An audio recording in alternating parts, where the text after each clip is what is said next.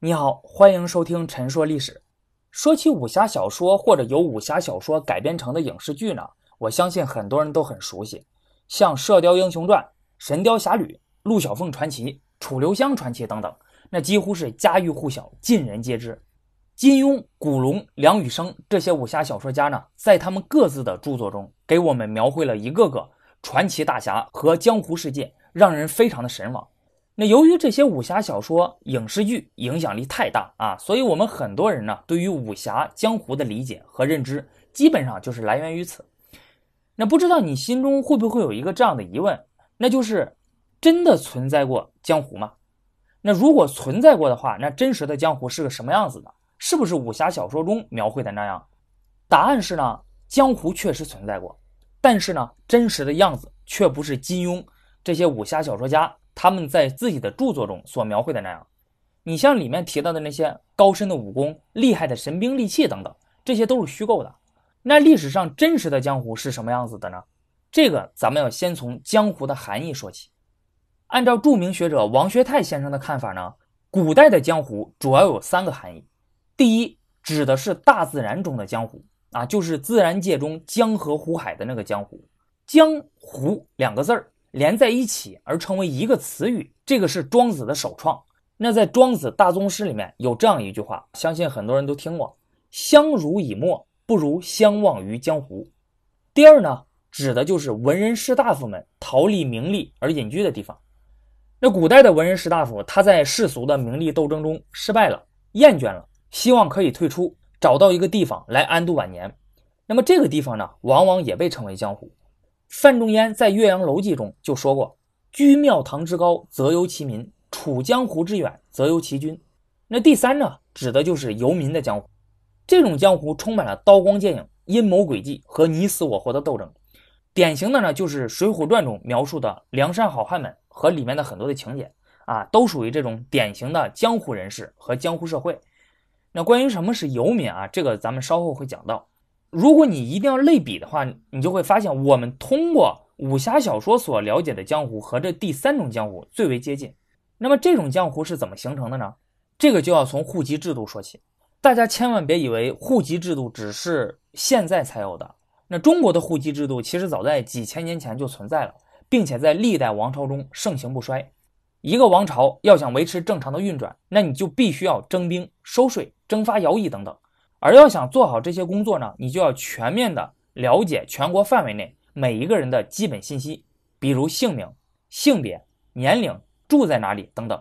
于是呢，户籍制度应运而生。比如明朝的黄册制度，黄是黄色的黄，册是一册书两册书的册，这个就是明朝的户籍制度。明太祖朱元璋继位没多久，就下令在全国范围内进行人口普查，以户为单位，详细列明家庭成员的。姓名、年龄、籍贯、土地、资产等等信息，登记造册，上报中央。那朝廷呢，以此为基础来征收赋税、徭役，还有征兵等等。而且为了与时俱进，实时的了解全国人口的状况，明朝还规定每十年就要重新登记一次啊，和我们国家现在一样，十年进行一次人口普查。那么这些登记在册的人口呢，就成为了国家的编户齐民，说白了就是有户口的。那从国家的角度来说呢，当然是将全国范围内所有的人口都登记在册是最好的了。但是这毕竟是一个很理想的状态。古代的王朝它受制于交通条件、技术手段的限制，基本上不可能将全国所有人的信息都登记好。而且呢，由于自然灾害、战乱、土地兼并，还有苛捐杂税等等原因，那会导致许多的农民失去土地，或者说无法依靠土地所得而活下去。那在传统社会，土地是农民获得收入的最重要的手段，甚至可以说是唯一的手段。当他们失去土地或者无法依靠土地所得而活下去的时候，那为了生存就只能流亡他乡。那这样的话呢，这些人就会脱离政府的管控，成为流民。流就是流动的流。这个时候，如果政府出手干预救济，那么这些人呢就会重新成为国家的编户齐民，回到政府的管控之中。但是，假如政府没有救济，或者说救济能力有限，那么这些流民呢，就有可能被逼上梁山，成为土匪，那或者加入帮会啊，或者打把式卖艺、跑江湖等等。这些人脱离了户籍，没有正当的职业，游离于主流社会之外，就被称为游民，而这些游民呢就被称为江湖人士，组成了我们所说的江湖。这些江湖人士游离于主流社会之外，那原来主流社会中所存在的亲人啊、朋友啊等人脉关系就不复存在了。那因此呢，他们需要独自的去面对恶劣的生存环境，不仅仅会遭到政治权力的打压啊，你比如土匪啊、帮会这种和政府作对的，那政府肯定是会打压的。而其他一些跑江湖的、打把式卖艺的，传统王朝呢，对这种不好好在家种地、那到处流窜、脱离政府管控的，一向没什么好感，那认为他们是破坏社会稳定的罪魁祸首啊，因此也是不断的打压他们。另外呢。江湖人士还会遭到其他江湖人士的排挤啊，所以对于他们而言呢，如何生存下去就成为了最重要的事情。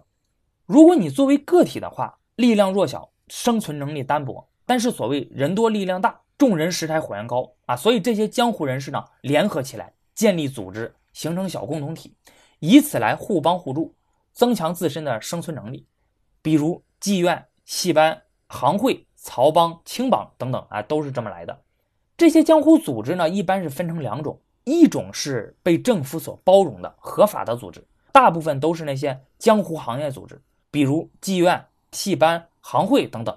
这些组织呢，活动公开，组织相对松散，那对政治权力也造不成什么威胁啊，因此政府呢允许其合法的、公开的存在。但是另一种呢，就是被政府所不容，界定为非法的组织，比如天地会、青帮等等。这些组织呢，活动隐秘，组织严密，攻击性强，破坏性大。在他们的力量不足以抗衡政治权力的时候，那他们就只能秘密的行事。那为了不让外人知道他们的秘密啊，一般他们要靠切口啊、手势啊、暗语啊等这种特殊的方式交流。比如大家熟知的那句“天王盖地虎，宝塔镇河妖”啊，这种江湖的黑话，哎，就属于这种。不过这些为政府所不容，界定为非法的组织。那其实一开始呢，并没有明显的政治色彩，或者说是政治诉求，那完全是相关的江湖人士为了互帮互助而建立的。但是呢，古代的王朝，他为了维护自己的统治，确保自己的绝对安全，不被他人推翻，因此呢，他不允许体制外还存有群体性、组织性的力量。他希望体制外每个人都应该是独立的存在，像一盘散沙一样，这样呢，对自己才构不成任何的威胁。因此呢，当他看到这些比较强大的江湖组织的时候，那势必就会进行打压，宣布他们为非法的组织。这些江湖组织不能够公开生存，就只好在地下发展，形成秘密会社。比如青帮，那就是这样子。青帮的早期呢，它就是漕帮啊。当初其实最早的时候，就是为清政府运粮的那些船运工人形成的一个互助型的组织。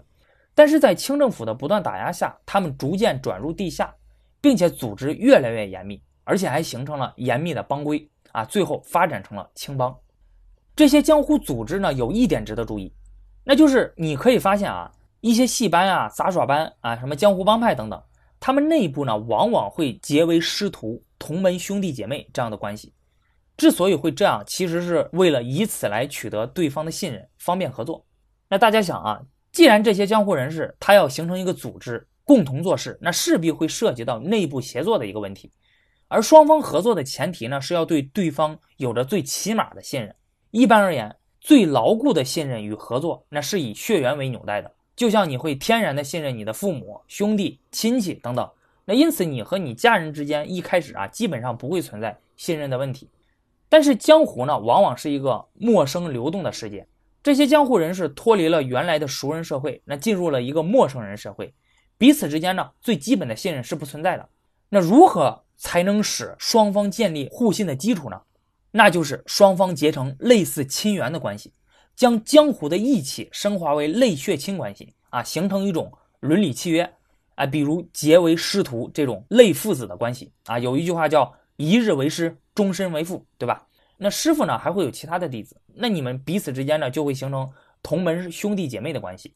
还有比如歃血结盟。异性结拜等等，都是这种你血缘化的表现。你是比你的你，意思是模仿。那你血缘化呢，就是模仿血缘化。大家本来没有任何的血缘，但是靠后期的这种结拜呢、认师呢，成为这种类似的父子、兄弟姐妹的关系。那这样就相当于有血缘了。通过这种拟血缘化呢，就会将原本陌生的、疏远的啊，甚至对立的关系，变成亲近的、熟悉的关系。这样双方就会形成最基本的信任，便于合作。为了扩大江湖的集体认同感，江湖还将这种虚拟血缘扩大，比如“四海之内皆兄弟”“西北玄天一枝花，天下绿林是一家”啊等等，经常用的这些话背后反映的就是这样的关系。那对于这些江湖组织而言呢，要想组织可以更好的生存下去，基本的信任问题解决了还不够，还需要呢制定规则来维护内部的秩序。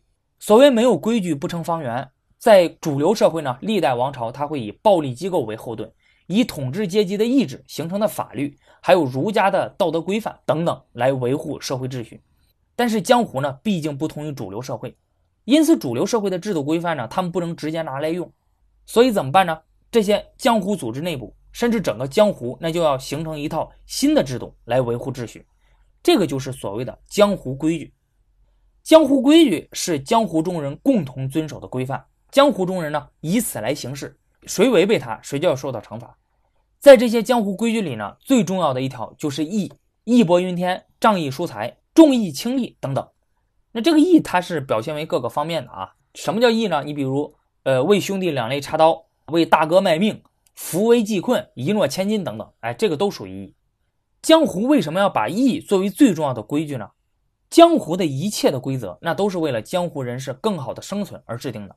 所以，对于江湖组织而言，那当然是怎么有利于自己的生存，那就怎么定规矩。那什么有利于组织生存呢？那就是内部一定要精诚团结。那要想做到这样一点，最好的办法就是通过义，将一盘散沙式的这些江湖人士凝聚成一股强大的力量，去一致对外，争取他们的生存空间。那在江湖里呢，只有讲义气的人才值得交往，值得尊重信赖，也才能够获得其他江湖人士的认可。至于他的所作所为，相对于主流社会来说，是对是错，是否合法，是否道德啊，那都不重要。因为江湖规矩与主流社会的规矩根本就是两套评价标准。对于江湖人士来说呢，我只要我的所作所为符合江湖规矩就行。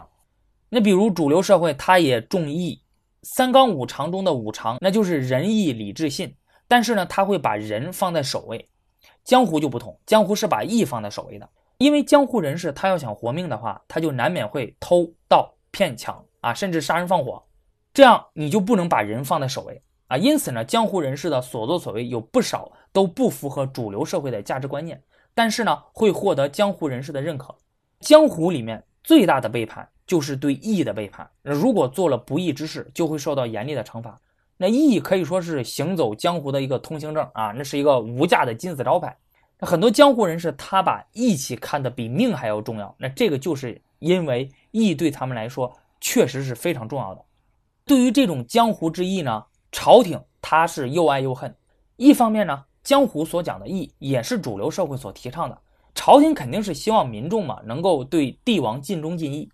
另一方面，为什么会恨呢？那就是因为江湖人士一旦因义气而凝聚，歃血为盟，结拜为异姓兄弟，那么就容易形成帮派。会党等黑社会之类的组织，成为反政府、反社会的力量，这个不利于朝廷的统治。